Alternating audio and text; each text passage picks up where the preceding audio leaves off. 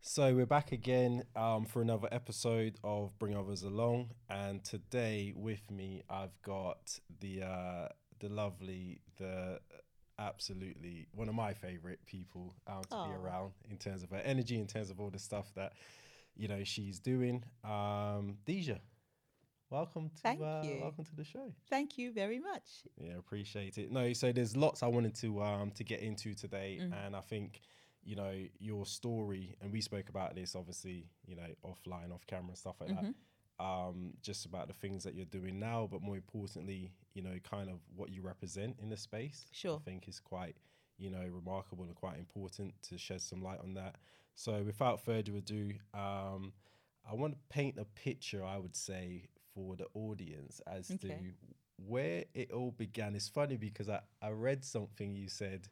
Um, I think it was Vaseline was like I'm paraphrasing here, but Yeah. it was a quote um, that you put out there saying Vaseline was like your first or the, the yeah, I think the first introduction Yeah. to skincare. Yeah. So I want to expand on that because this just brings me back to someone who's got a lot of you know female cousins, sisters. yeah. Okay. So Okay. where did it all start for you in terms of this uh, this beauty kind of space? Um, I guess. I mean, I think I was born into beauty. Um, Wow. I remember seeing um pictures of my mum when I was born. My mum had a C-section, and like her hair was perfect. She had it all in pin curls, and she had makeup Wow. on. Her nails were done, um, and I was just born into a world where you weren't overly done up, but you were groomed.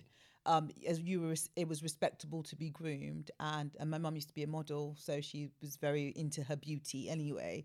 Um, and it was just one of the. I, I mean, I was born in Sierra Leone, so um, West Africa, quite conservative, um, and it was just one of those countries or, or upbringings where you know um, you know, you were bathed, you were Vaselined up, you were shiny, you know, it just you just looked like a shiny penny. And and well, that was a good thing. Like it was like, you know, you come from a good home sort of thing. You know, if you were dry and ashy, it's like, where are your parents? Who are you trying to embarrass? sort your life out. yeah, sort your life out. Um, which is why I mean to this day when like if we're leaving the house, I have an eight year old, I'll be like, oh my god, go and rub cream on your face or something. So it's just like um it's just one of those things. That's how I grew up. And and obviously because um you know, I've got my book coming out in a couple of weeks. And one of the things that my book touches on is history um, and history of skincare and the intersection between blackness and the beauty industry and beauty in general. Um, and one of the things we did look at was, and we thought it would be quite fun to do. And I, I didn't actually even realize that post on Instagram was going to get so much love because people just started telling me about what they were using as what they remember as childhood skincare. Um, and so that's why we call that post in my mother's house. Um, so yeah, that's uh, I've always been, you know, into grooming. I, I, I remember being sort of age six, seven, eight. I had my own little salon at home. You know, I'd offer pedicures, back massage. you know, so yeah, it's just it's just I can't separate it from me Yeah. because it's just you know No, and, and it makes a lot of sense, I suppose. You know, me getting to know you over Mm. a period of time. Obviously, I've been, you know, using full transparency um, your services. yeah I guess you all can probably see the glow on the camera. we'll, we'll leave that up for interpretation. Um, but I suppose it's more, and I, I obviously um, would like to know a bit more on the fact that your mum was a model Mm. and how was that growing up knowing i guess your mum had clearly you know a standard in terms of beauty and how probably she carried herself and you pretty much saying you were born into it you know did that travel with you right the way through to you know young Yeah, yeah. adulthood you know Yeah, I mean, I would I would absolutely say so. Um, having my nails done, um, having makeup on is something that you know I I do as a matter of course. I think now that I'm a mother, I am a little bit more relaxed about, say, having makeup on first thing in the morning or something like that, um, um, because I don't want my daughter necessarily to feel that sort of pressure. Um, so, but it, it is something that is very important to me. I do like to look put together, not overly so, but I do like to look like I made an effort. Um, and I think it makes you feel good as well. it just gives you a bit of a pep in your step, and you know you can face the world. I don't know. For me, like I say, it's part and parcel um, of how I want to be perceived in the world and how I come out in the world. Yeah, yeah. I guess you look good, you feel good. Um, Yeah. as, as they say, and I think you're absolutely right. It's just funny to me, you know, as you're talking, I'm thinking, you know, this that line where people always say, you know, I didn't choose beauty, beauty kind of choose me. Yeah. that kind of feels like like your story. Yeah, definitely. Because you know, I've worked. I didn't always work in beauty. Um, when I, I went to uni. Um, my my family, very academic, um, very conservative as well. It's funny. Beauty wasn't. I didn't consider it as an option of a career at all. Um, so I went to uni. I knew I wanted to kind of be in business Yeah, and and I went to uni um, and I actually left when I finished uni. I went to work in the city for a little while, okay. um, which I completely hated. Um, and I was always the person like if you opened my drawer, my desk drawer, you could find nail polish, you could find hair products, you could find anything but paper clips. And like my top drawer was not about office stationery. it was like my little reserve. And I always had like hair straighteners and all that sort of stuff. And it was a running joke, don't open my drawers. Um and you know, I had no passion for it. I and the worst part was I was good at my job.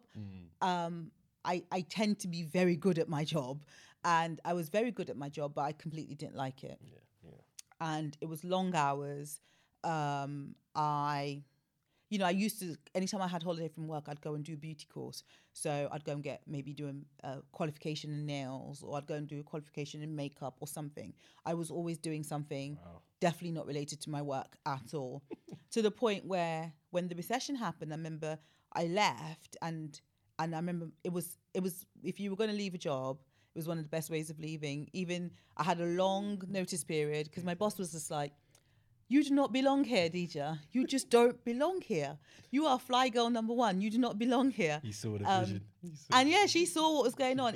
You know, I did her makeup for her wedding. We're good friends. We're still really good friends, me and my ex wow. boss. Um, I did her makeup for her wedding and everything because she was like, go and do the things you want to do. Um, and that's what I did.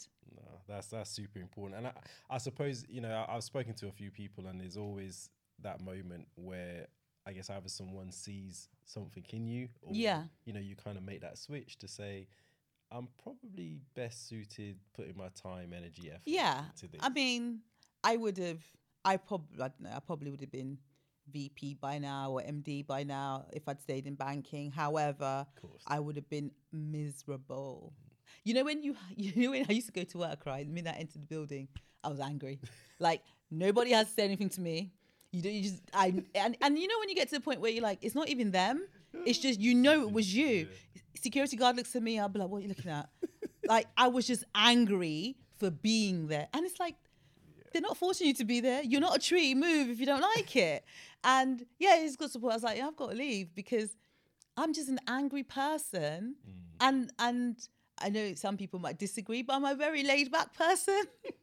so I was just like, I'm just angry, and even my husband, my now husband, would be like, "But babe, what's the matter? Why are you so vexed?" Just woke up and chose violence. Yeah, he says, why are you so vexed? Every little thing, you're ready to fight. And I was just really angry. And because, and it was like, it's almost like you, you, you maybe didn't know you had the option to leave. Yeah, So my boss was very much like, you can leave yeah. and it's not a problem. No, that's that's so so. I guess part and part one of the almost one of the uh, the journeys that I had as well. Um, but I did venture into the same kind of career or stuck Mm. in the same space. But it's that you know, I wouldn't say feeling stuck, but like you said, you're like almost You like don't know you've got the option of leaving. Yeah, exactly. Yeah. And I guess it's you know credit to you to well to your boss first of all, but also you for taking that step to Yeah. go. Actually, I know what I probably should be doing Mm, or want to be doing. So, what was the transition after you left uh, corporate? Well, it wasn't um it wasn't straightforward and it wasn't like necessarily the most financially lucrative transa- transition. But beauty tends not to be beauty is like beauty people work in beauty for the love of it, not necessarily for the money of it. And if you happen to have a business brain at the same time, yes, you will make money out of it. Okay. Um, so the transition was very much like I was very aware that I needed to get my full qualifications because there's no way you can stand up and be able to give people advice about their skin and all that sort of stuff if you're not qualified to start with. I mean, I'm constantly getting qualifications anyway, so it's not, it's not like you. It's a fast moving industry, so it's not like you get one qualification and you're like, right, that's it, I'm done. You have to constantly stay on top of the game. So the first thing I did was get qualified and get experience. Now I was one of those people in those days, you know, you worked for free to gain your experience. Wow. Um, so you would assist maybe, in, and I- I got a broad range of experience. I did makeup, I did nails, I did you know everything. So in terms of experience, you'd go to fashion shows to assist the head makeup artist. You ain't getting paid. You're only getting paid in experience. You're getting paid in how to hustle, learn the way, learn the art of the hustle. What do you want? um and that's and and you networked. Like i've made friends that now that i have a book coming out i can be like call i can call up on those friends. And these are long-term friends to support the work i'm doing now. You hustle. Um i then when i actually then did get some qualifications i then went to work in salon which I, you know, again, I hated. Um, but I now, now that I have my own salon, my own practice, um, I can see the benefits of. It's because funny. Um, there's things that happen because I used to hate my salon boss, and there's things that happen now, and I turn around to my husband and go, "That's what so so was saying to me at the time." oh my god! And you know when it's just like, you you you kind of like, now that I makes sense. Yeah, yeah. Um, so I, I I do get those flashbacks now because now I have my own staff, my own team, and you know they do things, and I'm like, flashback. However, you do the transition was all about the grind. It wasn't. There was no glow up. There in my day, there was no boss lady. You know, we didn't. Hashtag boss There was none of that. Nobody even knew what that was. It's only that's why when now I look and I look and I see uh, boss ladies, and I'm like, "Where's your experience? you ain't bossing nothing, Wo- babe. Just woke up like Yeah, you just woke up and you're a boss. Hmm. Okay, if you say so, girl. So um, that's what I did, and and you know to this day, up until last week, I was still working for free. Wow. Up, I, at my as my husband would say, at your big age, at my big age, because you have to realize that sometimes the people you're going to be surrounded by, or and you're going to spend time with, where you're working for free, is more valuable than any cash money you'll get mm. and that's the bottom line. But I I get concerned for our young boss la- boss ladies nowadays when you ask them something and the first thing they say is how much what's your budget and I'm like you need to think bigger than the cash Yeah. men- benefit. You need to think about who you're going to be in the room with, who you're going to be sat next to, because you don't know in X amount of years' time how that's going to pay off for you. But if you're only interested in having a very transactional relationship where money changes hands, then you're not going to develop goodwill towards yourself. Yeah, no, it's it's such an important message, and I suppose, you know, it's one of those things where you need to recognize opportunity when there's not a paycheck attached to it. Yeah, absolutely, absolutely. And you need to, you know, you are your own personal brand. Mm. And the beauty industry is a very small and incestuous industry. I can guarantee you, you can send me a text message now, and by the time I'm leaving here, a few people will know about that text message. It's just, it's a very small industry. Um, and everything goes around. So if you're a completely transactional person, where you are always like, you will get a reputation for don't ask her about anything. She's going to ask you for money. Therefore, you will not be mm. invited to certain places. You will not get to experience certain things if all you're ever concerned about is how much money you're going to get. Because people will get to know that. Mm. They'll say, oh, no, no, don't ask Shane for nothing. He only wants to get paid. Yeah.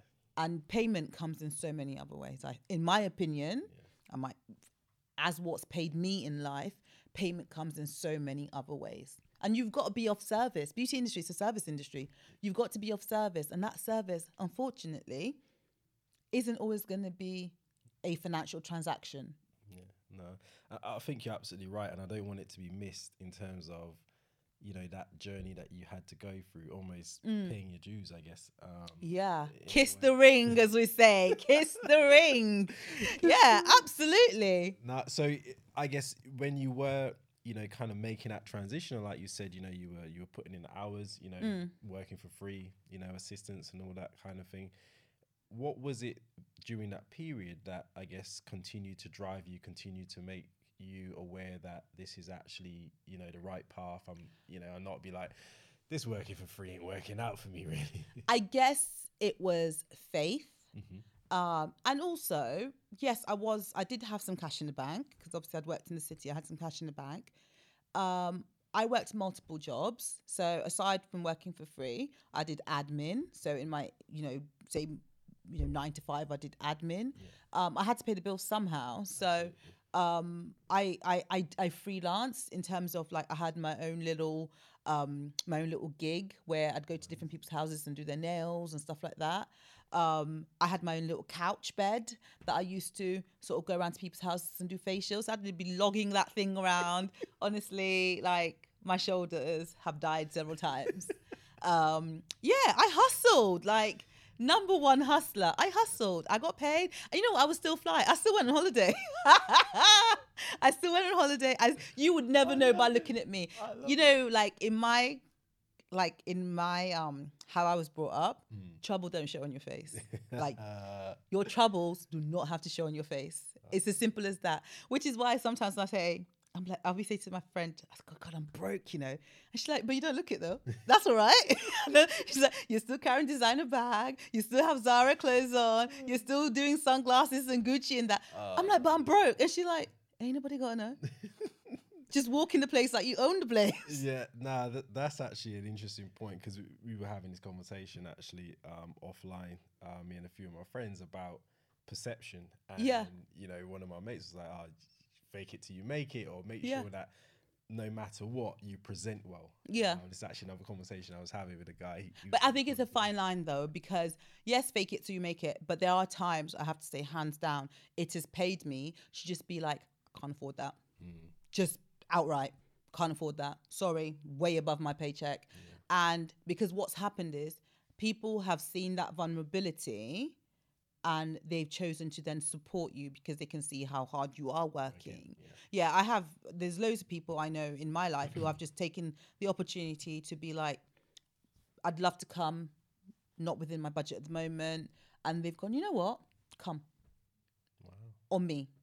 And I always try and pay that back now. Now that I am in a better position than I was before, Of course. if I can do something for someone, mm-hmm. I literally would be like, no problem, just just come on me, um, and I pay it back and I pay it forward. Um, so there is a fine line, I think. Of course, fake it till you make it. Absolutely, fake the funk. However, there are times when just being really authentic and being really vulnerable just pays you as well. Nah, I- I think it's a it's a great message. You know, especially I'm sure you've got you know tons of um, young girls, um, women, probably everyone of every age who's looking and seeing your journey and how you know your trajectory has risen to where it is. And you know, the question always begs, you know, how how did you do it? How did it, you know, when and how long it took? And I always like to say to people, you know, it's a very long overnight success, you know, Yeah. period where because you're like, you know, over a decade, you know, doing this thing now, and I think it speaks volumes to hard work and that work ethic because I think that shouldn't be lost in you know your message that you're yeah. getting across. no absolutely. I think and i know there's those people who'll be like oh she's made it. In my head Mm. i'm constantly on the grind. I haven't made it. Um and i talk to my therapist about this all the time. And because i i, I always say i'm not responsible for people's perceptions of me. Of course. I'm only responsible for what I think of myself. And whilst I can acknowledge my achievements, there are so many things I want to do that I just think to myself, I haven't made it yet. I've achieved some things, I've ticked some boxes, but I haven't made it just yet. But it hasn't been, I mean, I have a therapist, right? It hasn't been without a mental struggle, hasn't been without a financial struggle, a physical struggle. It hasn't been without its own anguish um, in many ways. Um, so it definitely isn't a case of you don't wake up and be is where I am. So someone said to me, um, they met me at an event and they said, I'd love to be in a, a consultant in the beauty industry like you. How do I get a job like that? And I said to her, it's a it's an honor that's actually bestowed on you for the industry to ask you to give you to give them your opinion on something. You don't wake up, you don't go and study for it. It's because you've paid your dues. It's because you have shown your experience, you have shown your insights, you've shown so many different things about yourself that is of value to decision makers. So they ask you to then come and give you give them your opinion. Okay. You don't you don't study for it. You just keep doing what you're doing and in 10 years time or so you'll get the same honor. Yeah. Yeah. it's I want to touch on that because I'm curious as to how, you know, I'm sure you get a lot of people reaching out, a lot of people coming up to you and, you know, wanting advice or wanting, you know, mentorship, you know, all that comes with the territory, the position you're in. But how do, you know, people really take the fact that this isn't something that you are you, you have to like you said you're studying for you you mm. genuinely need to you know have the backing have the support of the community the, the beauty community and they mm. have to trust you and what mm. you say. You know how is that different from i guess when people just think well you know is there a book i can read or you know is there just a few people that i know that can get me in a few a few doors Um, your character will eventually show through. So of course you can go read some books. That's no problem. But it's actually being out there in the world, um, and grinding and people seeing you do that graft, put in that elbow grease. Um, that's what counts. So you can read as many books as you want, which is why I'm always like, book bu- book knowledge in the beauty industry doesn't mean anything. Because it's about what you do what what what you physically show yourself doing. Are you a person of your word? Are you doing the things you say you will do? Are you uplifting other people? Are you working to better the industry or are you working to better yourself? So you have to do a bit of both. Um, so or you can know people yes. Even if people open doors for you when you walk through those doors you're on your own. What happens is on you. So what you want is a combination of having worked very hard then someone opens a door for you and you go in and you razzle and dazzle them in that room that's what you want. You want a combination of ev- of all those factors. You want your book knowledge you want your people knowledge you want your people management skills you want your hard graft and you wa- yes you then you do want to be noticed by someone who will then open that door for you. So you go in and once you like i was there's been times when i've I've wanted to put someone through a door and I've gone, you know what, they're just going to go and embarrass me there. Let me just mind my business. Because they haven't shown any of the other components.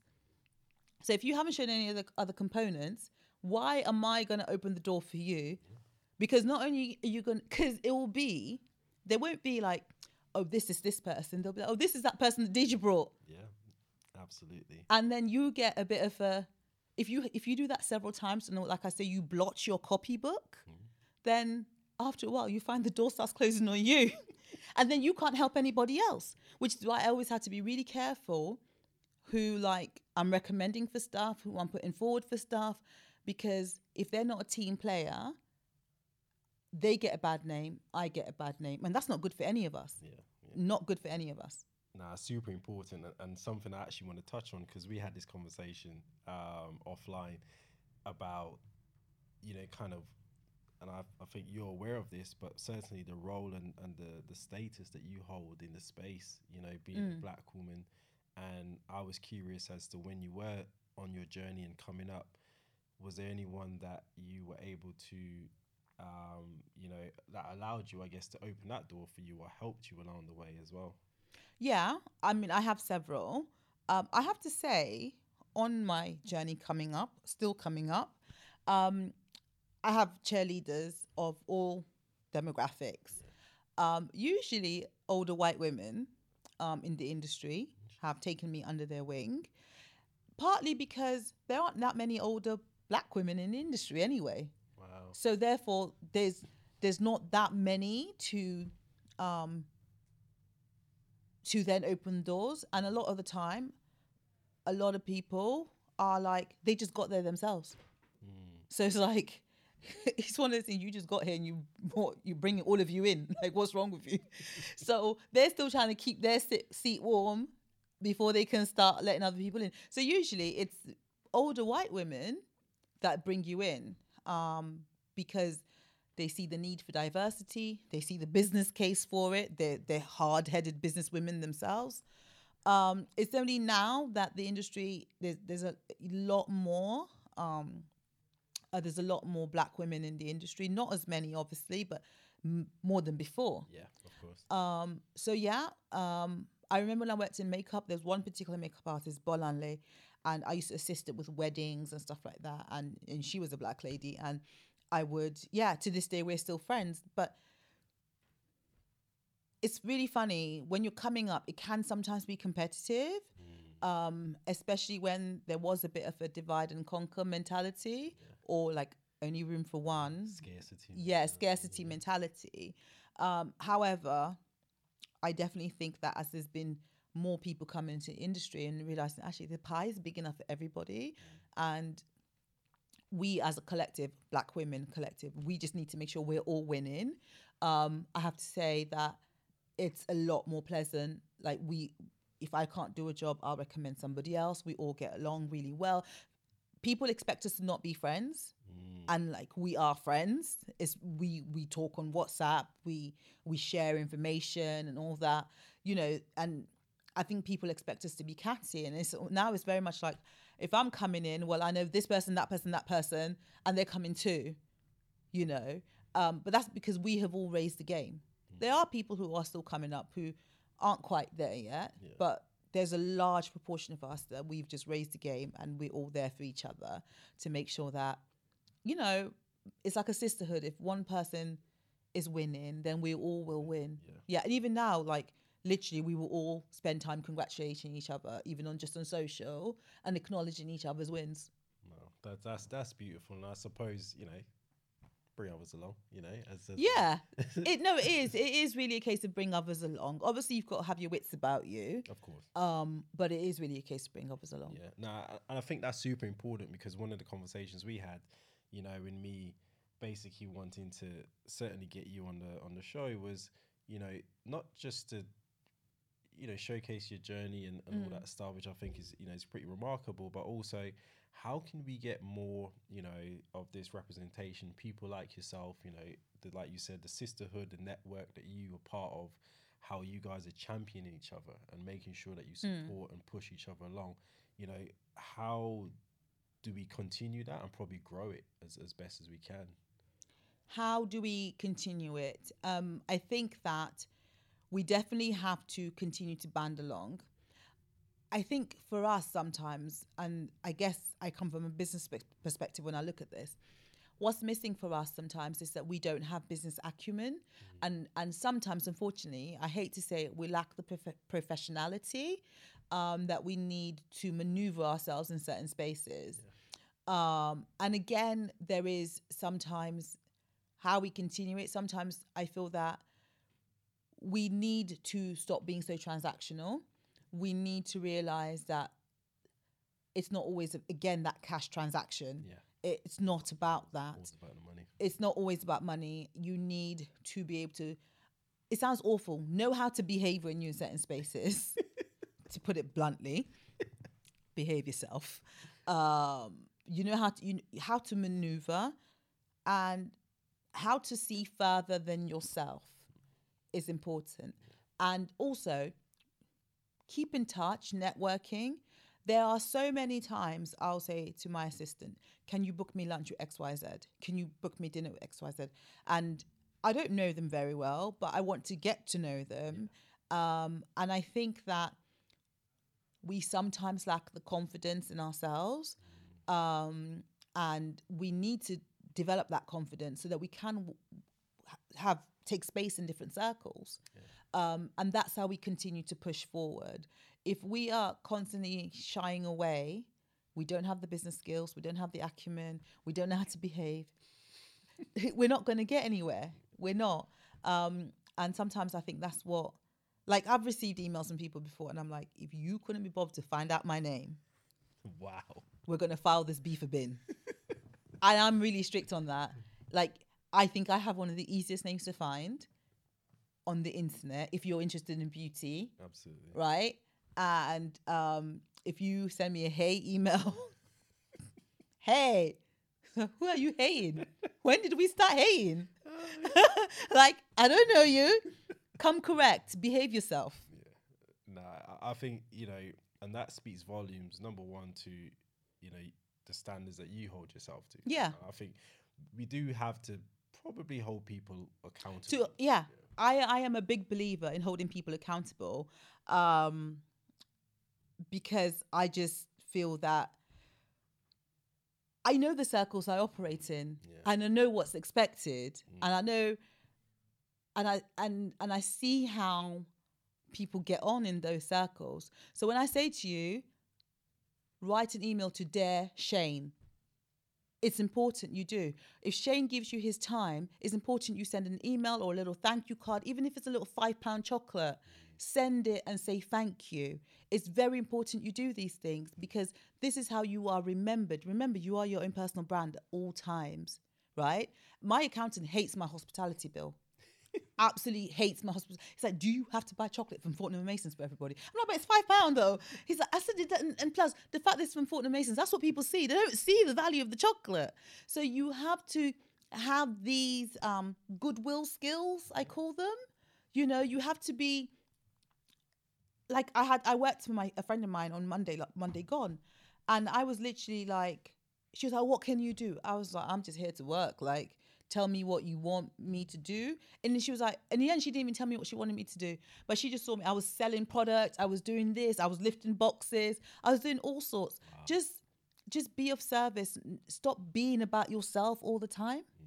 It doesn't work like that. Yeah, nah, and and I think it really, you know, tells you about someone's character when you know you can see they're genuinely of service. You can Yeah. see they're not doing it for oh I'll do this for you, you do this for me. It's like no, I actually do want to help you. Yeah. um, and I want like you said earlier, I want to see you in. I want to see us progress, and I think it's it's kind of lost. And like you said, it may come from the the acumen that you know from a business perspective maybe that's not really taught that's something that's not really you know presented to us probably as early as we should have Yeah, I mean, I come from a very sort of business family. Like everyone, if I remember growing up, everyone in my family was in, involved in business in some way, um, and hospitality. I mean, my mum worked in the hospitality industry, so um, it was very. That was something I I grew up with anyway, um, and I do think there is an argument and a case for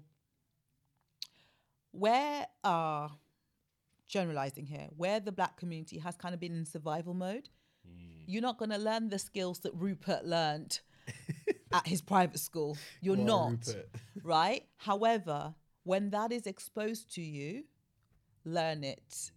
Do you know what I mean? I, I, you know, it's fine. You may not have spent time eating at Claridge's, so you may not know what to do. But when you are exposed to that, don't shut yourself off. Hmm. And the reason I see a lot of people shutting themselves off is that they are totally scared. So therefore they shut themselves. Oh, it's not for me. It's not for me. Yeah, black Ah, people yeah. don't do that. that, yeah. yeah, Ah. it's not for me. It's not for me. And I'm like, I look at, I'm like, you're just scared. You're absolutely scared. Go, put yourselves in, put yourself in places that you may not necessarily believe you belong, and learn about being in those places. I totally agree. I, I, I think it's probably one of the worst things that I hear people say all the time is, "Oh, black people don't do this," or you know, we don't do. I'm like, Yeah, says when? Say- where's the memo? Where- yeah. When How come I didn't get that memo? Because I I done being at Claridge's a long time. So when and even and I'll be the sort of person who'll be like to the waiter, "What is this thing? Please, can you tell me the his? What is this?" And like, I'm not afraid of asking questions because how else am I going to know, right? And let me tell you something these people who work in these sort of institutions, they love educating other people. The oh. minute you ask the waiter, what is this? They'll start telling you, well, madam, this comes from this. They, they, because they're passionate about their jobs and they love exposing other people to the things they know. So you're feeling one way and they're not even seeing how you're feeling. They're just grateful you were interested. Yeah, absolutely. And they want to tell you about their stuff. Nah, I think it's such a disservice that you do to yourself. Yeah, really, absolutely. You know, in terms of like you said, shutting yourself off, or just whether it's out of fear, whether it's out of just, you know, not being. It's okay to not know. Yeah. It is everybody was a beginner one day. It is okay to not know. Don't pretend, which is why I said to you earlier that there's only so much you can fake the funk. At some point, you're gonna have to be like, hey, I know nothing. Please teach me about this. You know, even just today, I sent someone an email go, going, you're gonna have to enlighten me on this. like literally. because I was just, I I just put a little smiley face on it. I have no idea what's going on here. So you know, you're gonna have to at some point you have to say you don't know. But there's people out there willing to teach you. That's the thing. There are so many people out there willing to take people under their wings and teach them. But when you've got your arms crossed, you know, oh yeah, we don't do this. I'm a boss lady. I well, be be boss lady. Yeah, and I think you know that's one thing that I admired about you because you absolutely are someone who I've actually now witnessed who's willing to you know be of service and help. Hence why you're sat here today. Um, so I am absolutely blown away because I, I really wanted to not just you know because I think it's been documented well before I came into the picture how amazing you are at the stuff that you do, but certainly for maybe some of my audience and people that I know who I absolutely are promoting. You need to see Dija, you need to go there. Blah, blah, blah. um, I think it's important, you know, that they understand the not just the grind, but also how how the makeup is of the industry and, and you know the um the position you hold as a black woman in the industry with a voice and I Yeah. think that's super important you know, Yeah. for obviously other you know black girls who are probably watching this listening to this and thinking oh I probably could be a Dija one day Yeah, absolutely. I'd love to. I'd love that because there is the industry, the beauty industry, especially, is for the taking. Mm. I mean, it is one of the happiest places to work in. Yeah, absolutely. Our job. Think about it when you come to West Room. Our job is to put a smile on your face. job done Yeah, that's our job. And our job is to talk to people, find out how they are.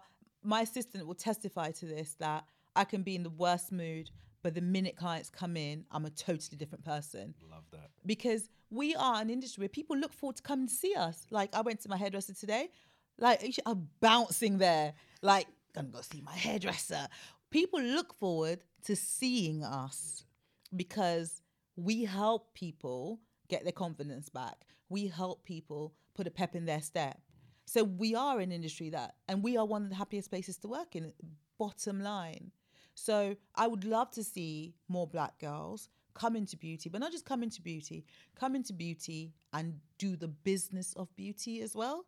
Because of course you can come into beauty, you can do, be a manicurist, you can be doing faces and all that kind of stuff. But unless unless you're super special, mm-hmm. you're not necessarily going to make a lot of money from it.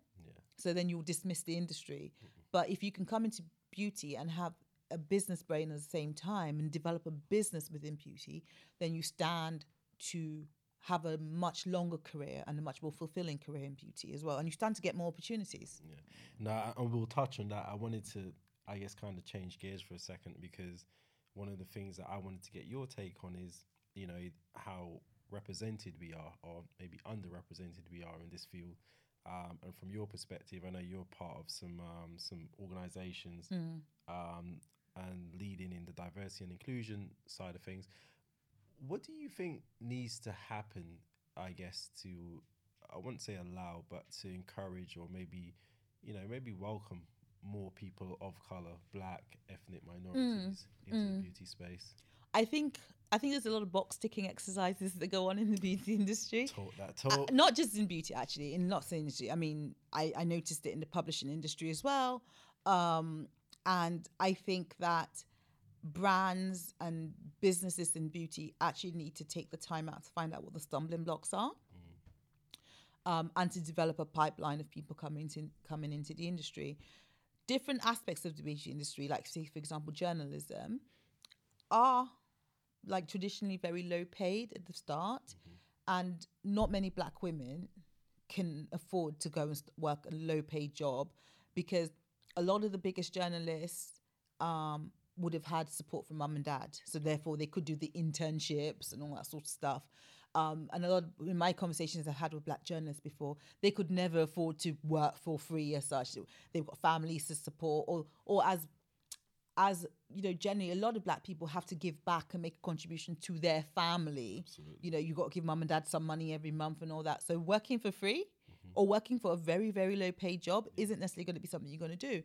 Um, so therefore, I do think that the industry needs to stop the box ticking and actually delve a bit deeper into what sort of schemes would really work to encourage more black women to come into the industry. I think from a practical beauty point of view, there are a lot of black women coming into the industry, but what tends to happen is that we just tend to build our own businesses. We don't tend to go into the usual maybe working for somebody else and all that kind of stuff. We build our own um, businesses. So you have a lot of black hairdressers, obviously, who own their own salons and all that sort of stuff. Um, but if we want to get more integration, number one, we need to find out what black women or black people as such, men and women, need to function in industry. Plus, also, we need to make the industry more inclusive from a grassroots level, i.e., even just from education. Because I can tell you that, say, for example, um, in beauty school, you don't cover things like why is black skin black. You don't cover the differences in the just the physiology of skin. You don't. So when you have people come out into the industry, they only know how to work on white skin in the main. They don't know how to treat black skin, which is why I wrote my book in a very educational manner. So whether you are a consumer, whether you are a therapist, you can read my book. So even down to education needs to be broader to incorporate more people of color anyway when you go to beauty school and all your teachers are white and you ask them question about oh well i'm sat here as a black woman why is my skin black and they're like and they themselves don't know hmm. Even then that creates um i wouldn't say it creates divisions in the industry but it leaves it shows you the gaping holes in the industry. Yeah, yeah, and I, I think you know that's a point that should be taken to the level to where the entry point or that inception to where Mm. people do have a genuine, you know, passion, a, a love, a like, you know, Mm. to get into beauty, like you said, being met with, you know, questions or asking questions where Yeah. people just can't give you the response you would like to hear or you Mm. want, um, or just being able to support you along those early parts of your journey. Yeah. could probably deter you and make you think, oh, yeah this, this it makes you feel like the industry's not for you it absolutely does um, or even when you notice that certain types of opportunities only go to certain type of people um, again it you know i think it's a double-edged sword because if you don't put yourself out there because you lack the confidence or whatever, then you're not going to get the opportunities. Then it is going to feel like other people are getting the jobs that you want. Also, I think that there comes a time where we as a community need to participate more to bring about the changes we want. So, I, as part of um, as part of my role at the um, British Beauty Council, um, so I look a lot of diversity things anyway, and um, we would have like these like town halls, um, and we would not have, we would invite all sorts of senior black women in the industry. We'd invite everybody who who wants to participate, and we wouldn't. Sometimes, sometimes I find that the people who who have complaints a lot wouldn't attend those meetings. And it's always like, if you want to be an armchair complain complainer, you can go ahead, but you're not going to effect change like that. And we do need to be active participants in the change we want. I fundamentally believe that. I'm not saying sort of brush under the carpet misdemeanors that have happened, but you can spend forever complaining about those misdemeanors, or you can try and create a situation where we move on from there and we move on to having the things that we want. So there is that too, where we can ask the industry to do X, Y, and Z. However, if we're not active participants in that, if if I always say if you have time to go on Twitter to complain about something, you have time to attend a town hall and talk about the changes you'd like to see. You you act you you should have time. If you are that passionate about the industry, you should. And not only should you do that, but you should and these are the bits of the industry that don't pay actually. You should be willing to commit to helping that change happen. And yes, that means you're going to have to work for free. Yeah, and uh, I think you know a lot of the stuff that you're doing now. Hopefully, you know, in years to come, Mm. it would really be at the forefront of ushering in a new wave of Yeah. you know black women who are predominantly really good first of all at what Mm. they do but Mm. actually given the opportunity Yeah, I sincerely hope so. Um, because I always, because I have an eight-year-old daughter, and I always think to myself that, and, and I always say to everybody, it's almost like to some, in some respects, the opportunities for my generation have passed, but I would like for uh, girls my daughter's age come into the industry to not know these barriers.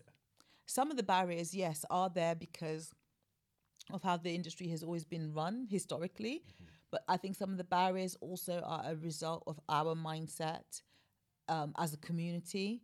Um, and we need to work to break down both of those barriers. So I do hope that the work that not only I do, but other black women in the industry, I really hope that by the time my daughter is in her 20s and she might want to go into beauty, whatever, I do hope that these sort of conversations are off the past. yeah no and you know we can only hope and i suppose the work that you're doing today will definitely you know make that journey hopefully a lot easier Yeah. you know for her uh, i do want to um, touch on one of the main reasons we're here today which is uh, black skin Yes. uh, debut book coming out uh, on the 25th uh, Yeah. of uh, this month. Mm. How has this process been?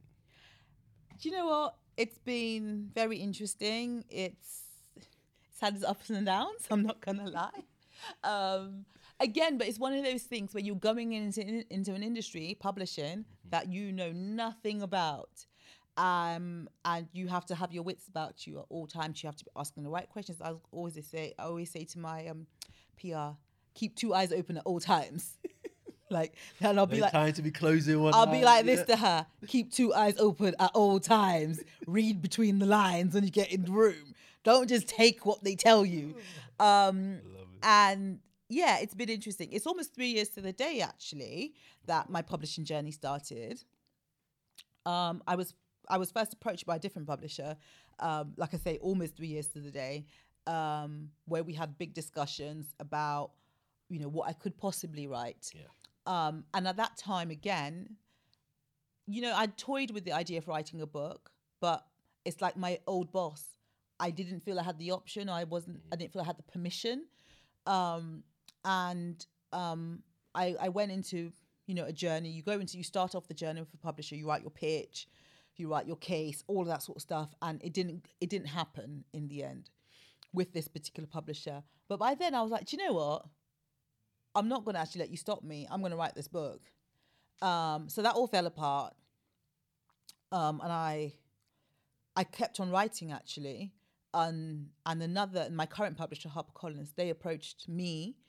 Um, I think it was Aug- summer last year. They approached me. Um, and at that time, I'd been pretty, I felt pretty burnt by the first publisher. And I was like, I didn't even entertain it. I was like, I'm not interested um, and um, they were like, no, no, no, no, and we really had a good chat, and um, I got an agent, um, and yeah, we took it from there. So it's been a very steep learning curve. Um, not only, I mean, I've always loved writing, and I've always blogged, I've always written ma- magazine articles, I've always done all of that anyway. However, this is a different type of journey, and I think that you know everyone has a very romantic idea of books. Um, and you know books are a product. They are a sales product. Um, and publishers are a business. Yeah. they are not there to make a loss. Um, and and i think that is I mean, I knew that, but I really know that now. and you come into the publishing world, and you know, if you're thinking about your dream book that you want to write, I could guarantee you, whatever green book you're thinking of, it ain't gonna look like that by the time it hits the shelf. I had so many ideas. I remember one of the first things I said was, I want a photo shoot. I want all these black women. da, da, da, da, da." And I remember them like, they don't say no to you. They just say, yeah, okay. How about we talk about that closer to the time? That's code for no. That's just code for no. Just finessing that. It's just finessing the no. And by the time you get closer to the time, that no long gone, you would It's out the frame. you get closer to the time and you realize that the no you, even you know it's a no. You don't even bring it up again. even you know it's a no. Um, so yeah, and it, it was a it's a it's it's a process by which you you then even then you start looking at ROI all the time. And my my PR would be, oh Dija, yeah, let's do this. I'd be like, how many books are gonna sell to make that money back? because it's a sale. It's it, it's a product. You that's why I say to people when you see my Instagram post, don't think it's too much. Just press like. Just press like. Don't be arguing with me. Even if you think in your head, this Dija, all she does is talk about her book. Please just press like. Uh. Repost it on your I mean, you must have seen my Instagram posts where I'm I'm quite vulnerable on Instagram, right? And I will say things like, the reason why you have to buy my book is not just for me. And please don't ever think that you buy your, my book for 20 quid and 20 quid comes straight in my back pocket. It don't work like that. It's going towards the mortgage. It, it, it, it, it don't work like that. Books work on percentages, mm. right? So I, I remember my husband's friend said, Oh, we're rich now. and I was just like, even my husband, because my husband looked, he looked at the percentages and he just looked at his friend, please don't start saying rubbish like that.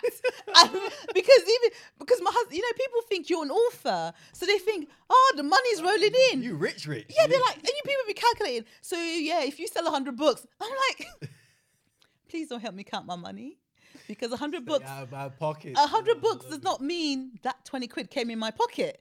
You need to realize that publishing is a business. So, and that's what I always say on Instagram. When you buy my book, number one, you are making way for other black women to have publishing deals, actually. Absolutely. That's what you're doing. Because if my book sells and it sells well, it shows the publishing industry that we are worth investing in. The publishing industry is extremely white, and that's a fact. They all know it, and they're all trying to make and they are trying to make lots of changes very, very quickly to the industry to equalize it a little bit. But buying my book isn't necessarily about me. It's about the message it sends out to everybody else. Um, pushing my book to become a Sunday Times bestseller, for example, sends a message to everybody else. It doesn't even things like, for example, when you when you first sign your deal, unless you're like a massive name, you don't get multi-territory, right? So when people start asking me in America, when I first announced my book, and they're like, I'm going on Amazon in America, can't find your book. It says unavailable. People will screenshot me. Do you know what I did to make the business case for my book to be published in America? I screenshot, I, I screenshot every single screenshot I was sent and forwarded on. Because I had to prove there was demand for my book to be published in those countries because it's not you don't just get this global release you've got to be a massive big name mm. To get stuff like that my book initially when it was announced was uk publication only now we've got australia new zealand we've got ireland we've got america we've got south africa right that did not come on the same day that my book was published or my book was announced. I remember driving home like a couple of months after my book was announced, and my agent called him and go, Dija, we got multi multi country. I was like, oh my God. And he was like, You do know not everyone gets this, don't you? On their debut, like you do know this. Right. And I was like, okay, cool.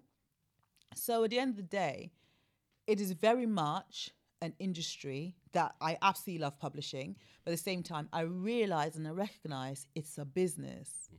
And one of the first things I remember saying to my team at my publisher was, I'm a businesswoman, so please just give me the facts, serve it to me cold. Don't start trying to sugarcoat anything. Just tell me what's up and I can deal with that. Don't start treating, you know, treating me like I'm new to this. I'm I'm not new to this. I'm not new to business. I might be new to publishing, but I'm not new to business. And I have to say, the minute I just looked at it as if this book is a product that we have to sell, my mindset changed because I do remember wanting like all sorts of events. I want this, I want that. And I remember them saying to me, We can't do events we don't sell books at because how does the event pay for itself? Otherwise, we are putting on events and why are we putting on the event? We we've spent 10 grand to put an event on. we need to know that we're selling 12 grand worth of books there. Mm-hmm. And once you start looking at things like that as well, you start realizing that what's the best kind of event I can have for as little money as possible? Even you start going, calculating it and going, Yeah, just get the cousins and the uncles. And the yeah, uncles yeah. So um, it's been a very interesting journey, and and it's not it's not things that people talk about, which is why like I was very pleased a few weeks ago when a friend of mine who'd been offered a publishing deal called me and said, "I just want to get the real tea," Mm, and and I'm pretty sure that I said to her. Go back and renegotiate. I told, I gave her a few pointers, Yeah. a few different ways, because she was just gassed. mm. I was like, Oh, I got a book I was deal. like, you know what? Be gassed. Yeah. Be gassed that you were approached, right? Be gassed about it. However, also be very sensible and think about it like this, that, and the other, which she did.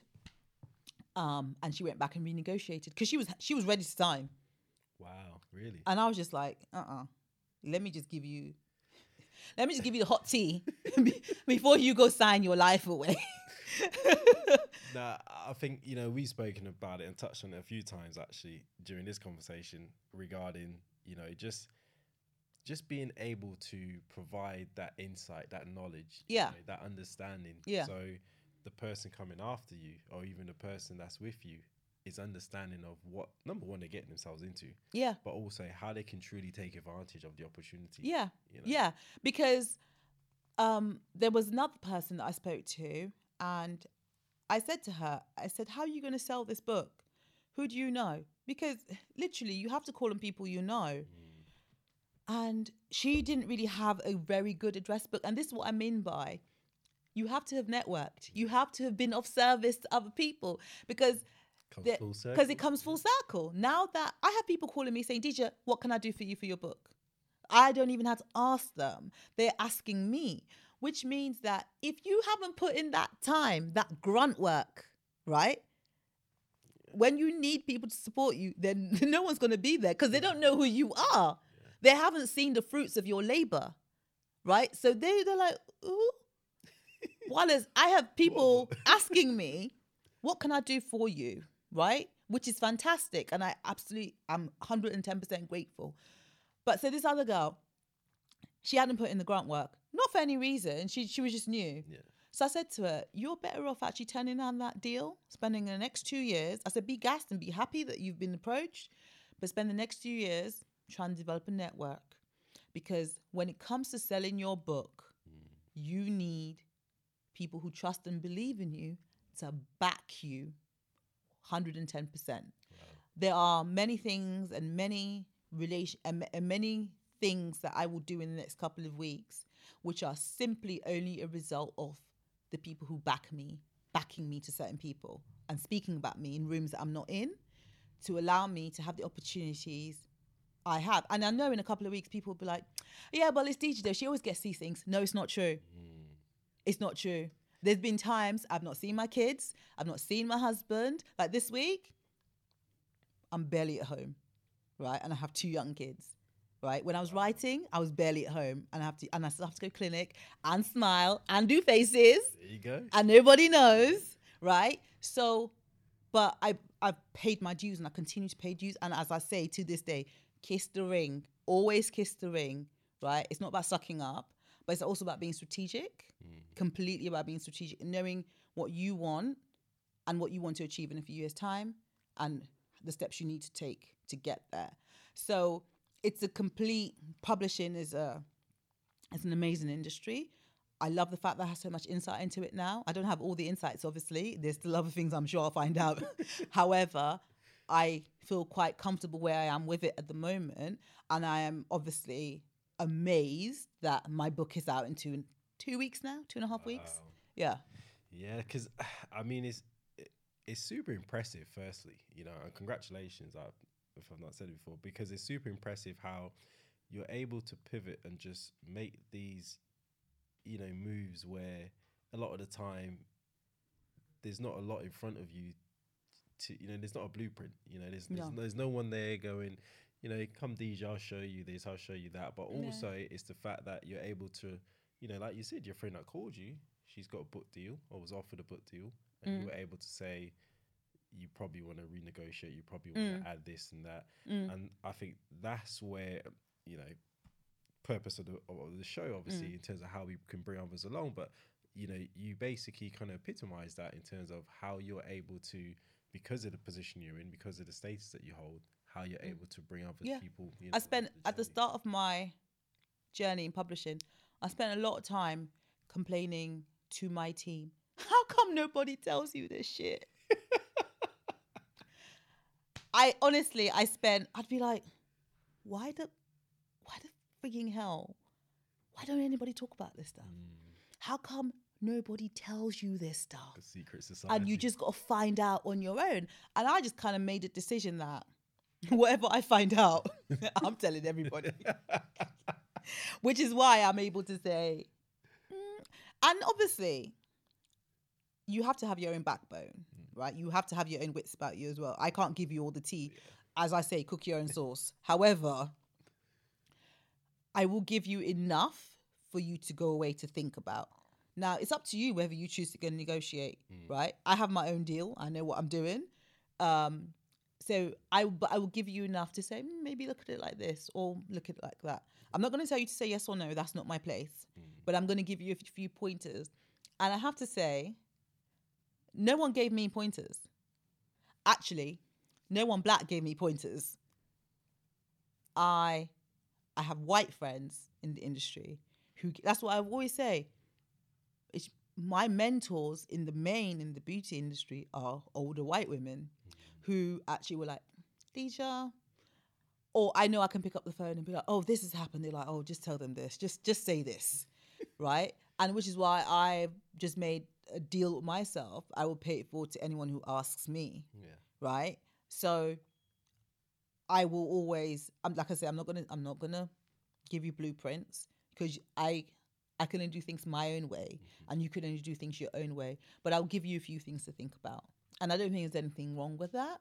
Um, it's still amazing. Like it's an absolute achievement to have a book published. Absolute achievement It's huge. to go through it and i'm sure like people around me can testify they all felt it they all felt it um but um if you do get the opportunity to um and you believe in yourself i think you, you should absolutely just be just know that it's whatever romantic ideas you have about it just realize that at the end of the day, if you want your book to do well and you want all the accolades of, of having a best selling book, it's on your shoulders. You've got to do the grind work. You've got to wake up at four. You've got to, you know, whatever it is. As I always say, I will do whatever it takes to sell my books, long as it's legal. it's as simple as that. Oh, I love the grind. Nah, and I guess in terms of the actual book, and you know, I'm sure hearing this, lots of people are going to be, you know, very excited and, and they're looking forward to it. What are some of the um the the gems and you know those things? What are people going to take away from the book? First of all, what Okay. gems you're dropping in the book? Um, so the book is basically almost two books in one. It's part a practical skincare guide, as in things like what makes black skin black, how to choose the right cleanser for you, some of the common conditions that you'll find on black skin. Say, for example, on black men, you might get razor bumps, you might get the bumps at the back of the head. Um, why is black skin prone to certain types of conditions, like keloid scarring, for example? So there's some very practical elements in there. Um, there's practical el- there's information like how do you choose your treatment or what do you need to know about treatments and why for example you know you may feel that certain treatments aren't for you um, so there's a very practical like you will always have that book on the side go oh yeah i heard about this let me just check it so it's a very practical guide the other half of it is I always describe it as a historical look through skincare in terms of the relationship with the black community. So we look at things like how how did we go from black skin being an absolute from black being an absolute royal color to then becoming something that was seen as less than Yeah. um, what what are the origins of that? We I look through the 1960s, the civil rights movement, the Jim Crow laws, um, Black Hollywood. Um, how did we get to a point where black was not seen as beautiful? How did you get to a point where, say, um, a white woman could have lip fillers to make her lips bigger, but yet my lips are insufficient as they are. Meanwhile, we've got someone trying to copy the size of my lips, but it's all right on her, but it's not right on me. And the only difference is one's white, one's black. We, I look at things like that. So the intersection of blackness and the beauty industry. I look at how brands have performed in relation to black beauty, um, and I look at how we move forward. So that's why I say um, it's a very practical guide, yes, but it's also, especially for anyone who works in the industry, but you're non-black, is a very, it's very much a tool to arm you with some cultural knowledge um, as to why things are the way they are and how we can move on. So whether you be a brand owner, whether you work in PR, whether you work, um, it could be that you're a white woman but your partner's black, or you have a mixed race kid. It could be any of those things. So when people say to me, "Is your book just for black women?" I always go, "No, it's written in the image of black women, but it's actually for everybody who has a stake in the beauty industry as well, um, and also for anyone who's just really interested in the history of blackness." Love that. Um, so that's what people can take away. There's going to be so many things that people read, especially in the historical section, and go, didn't know that. Mm. There's going to be so many gems Yeah. that people are just like. And when next time they walk into Selfridges after reading that book, they're going to have their wits about them. Or not just Selfridges, I mean, any department store, to, be honest, but they're going to be a bit more, they're going to be a bit more grounded Yeah. in what they see and how how it's going to change how you just even look at playing an advert on telly. Wow. Yeah. Yeah, I'm I'm super excited. I, I can't wait to grab the book because I think you, you mentioned it just now. But one of the things that I heard you talk about was, you know, the the historical role of blackness and the mm. relationship to beauty, and I think mm. it's almost I wouldn't say lost, but it's almost one of those things like you explain.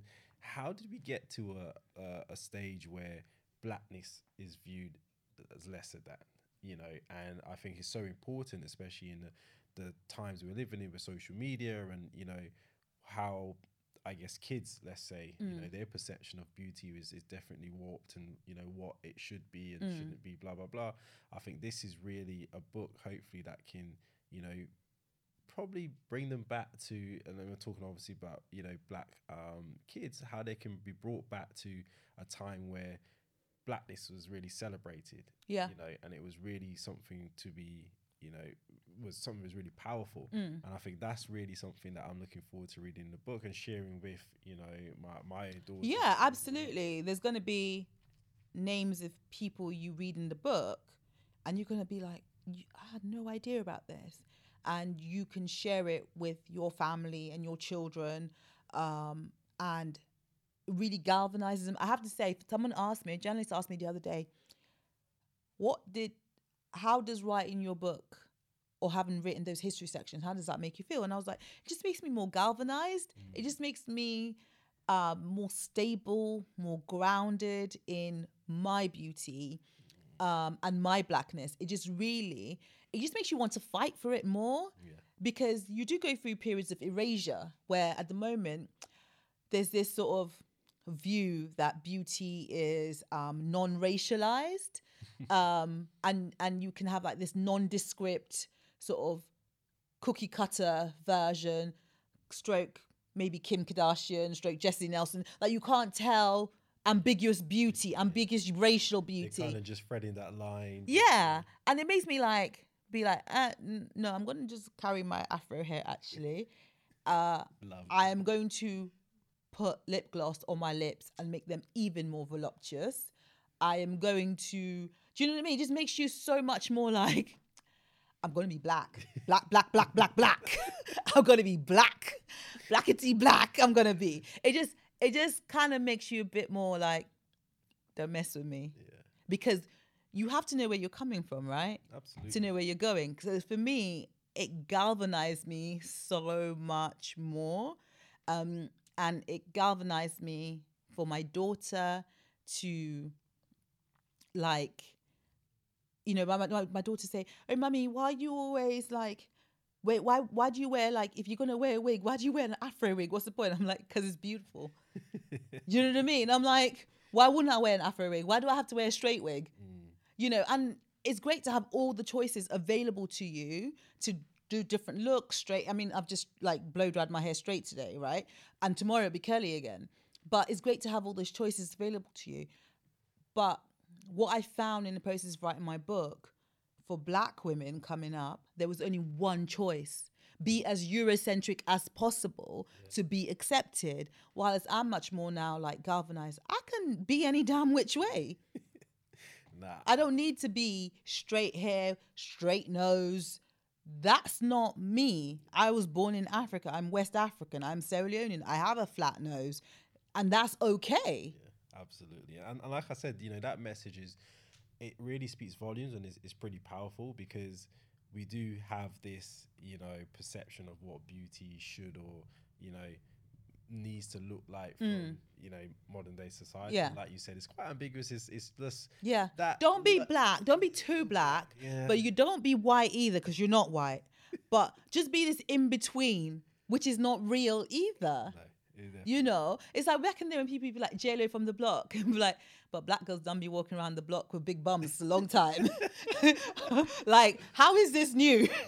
yeah, it's yeah, it's it's almost comical in a way when you when you really think about it. Like even the you know the example you gave with you know how um, predominantly white women today would you know be putting fillers in their lips Yeah. and stuff like that. And this stuff you know I've grown up with, I've seen in, Mm. in my community in the culture. and It's been you know almost shunned upon. Always Yeah. like oh no, that's that's Yeah. not. But you Yeah. you go over here and suddenly it's celebrated. yeah.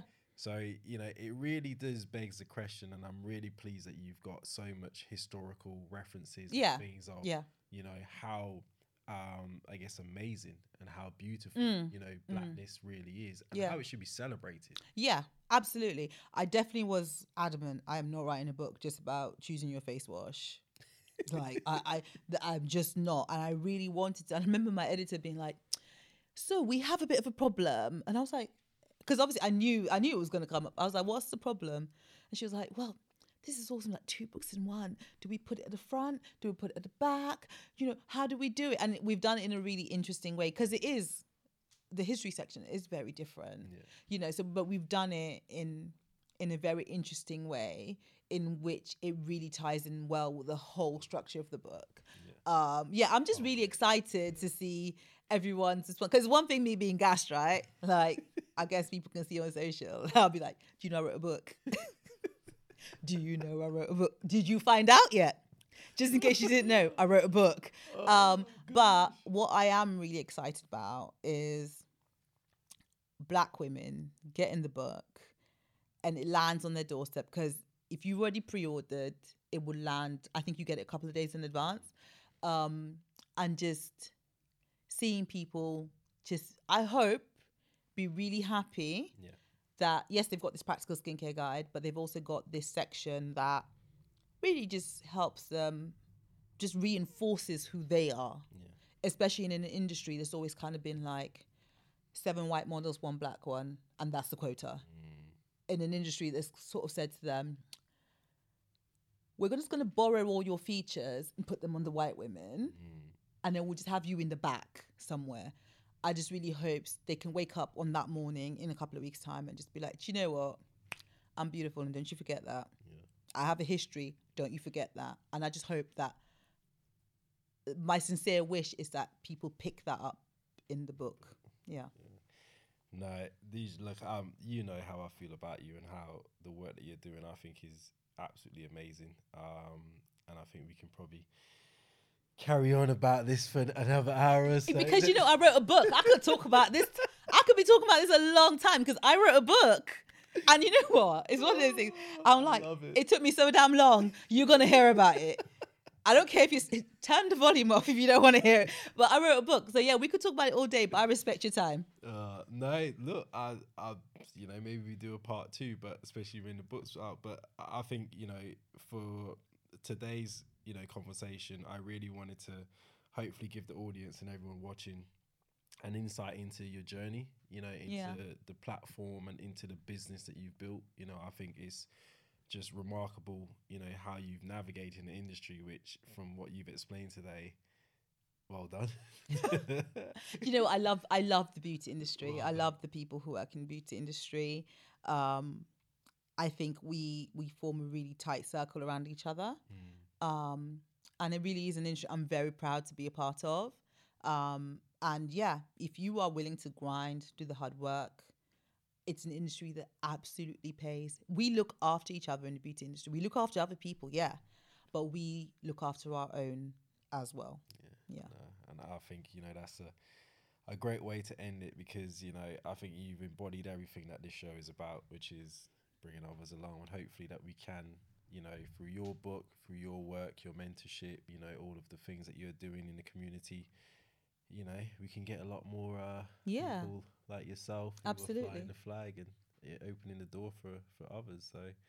Yeah, but um, before we wrap up, there's just Mm. one last question, and I always put this forward to the guests, which is, you know, who would you like to bring along? So, from your perspective, someone who can sit in that seat and you know have a conversation to where their Mm. journey and you know their story can be inspiring to others as well. I think more than who would I like to bring along, I think I, I can explain to you the kind of person Absolutely. or personality I'd bring along. Um, I'd bring along someone who understands that they themselves are a brand and how they show up in the world is what counts. Someone who um, isn't afraid of hard work, someone who understands the power of their word and doing the things they say they will do, someone who isn't afraid of learning, someone who I always say ego is the enemy. Um, someone who can park their ego and and I, they they say you can if if you want to progress in life, you can either go on your own or you can go with people. Someone who's able to get along with people, um, I'd bring along. Um, someone who is in it for more than themselves. Yeah. That's the sort of person I'd bring along. Um, and that could be anybody of any background, of any heritage. Um, of course, yes, I like to see black women win, absolutely.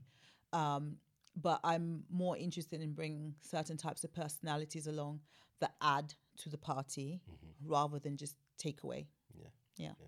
No, well said. Well, uh, remind the uh, the audience once again when the book is the book is So, out. Black Skin, the definitive skincare guide, is out on the 25th of November in all good bookstores, wherever you buy your books. It's also out on audio, um, which I read myself. Um, so that's out already. Uh, it's out. It will be out on the 25th as well. Um, yeah, and it's on ebook as well. So once again, um, thank everyone for listening. Everyone who's reached out, who is uh, supporting the show, um, all of the well wishes and people who are obviously taking value from these conversations. I think today's was unbelievable. Oh, thank you. Loads of gems, loads of you know practical stuff that people can hopefully go away and do as well. Mm. Um, and like I said, I think you're an inspiration, and I think you're definitely flying a flag in a space where we're not usually well represented, but it's good to see that you are the representation in Thank that you. space. So I appreciate you coming on the show. And um, I'll obviously plug the socials and uh, links to West Room. Um, Yes. The- Your favorite place? My Second favourite place. Yeah, absolutely. um, and obviously where you can get the book when it's out and all of the socials for Dija that you can go and follow, keep up to date with what she's doing. She's absolutely hilarious on, uh, on Instagram. I'm your regular class clown, aren't I? absolutely love that. Love page. But no, I- think you know. Once again, I'm super, super grateful you agreed to do No, this. 'cause I'm honored you asked me. Like I said, I was like, yeah, of course.